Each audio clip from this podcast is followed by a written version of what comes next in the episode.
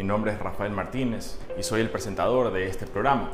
En este programa vamos a hablar un poco la parte de la honestidad y la deshonestidad intelectual. Todos en el momento en que estamos buscando mejorar cierto aspecto de nuestra salud, queremos que sea información veraz, información real. ¿Dónde está el problema muchas veces con la medicina natural, eh, la llamada medicina alternativa? Si es que algo todavía no ha sido comprobado científicamente, debemos eh, decirlo con claridad.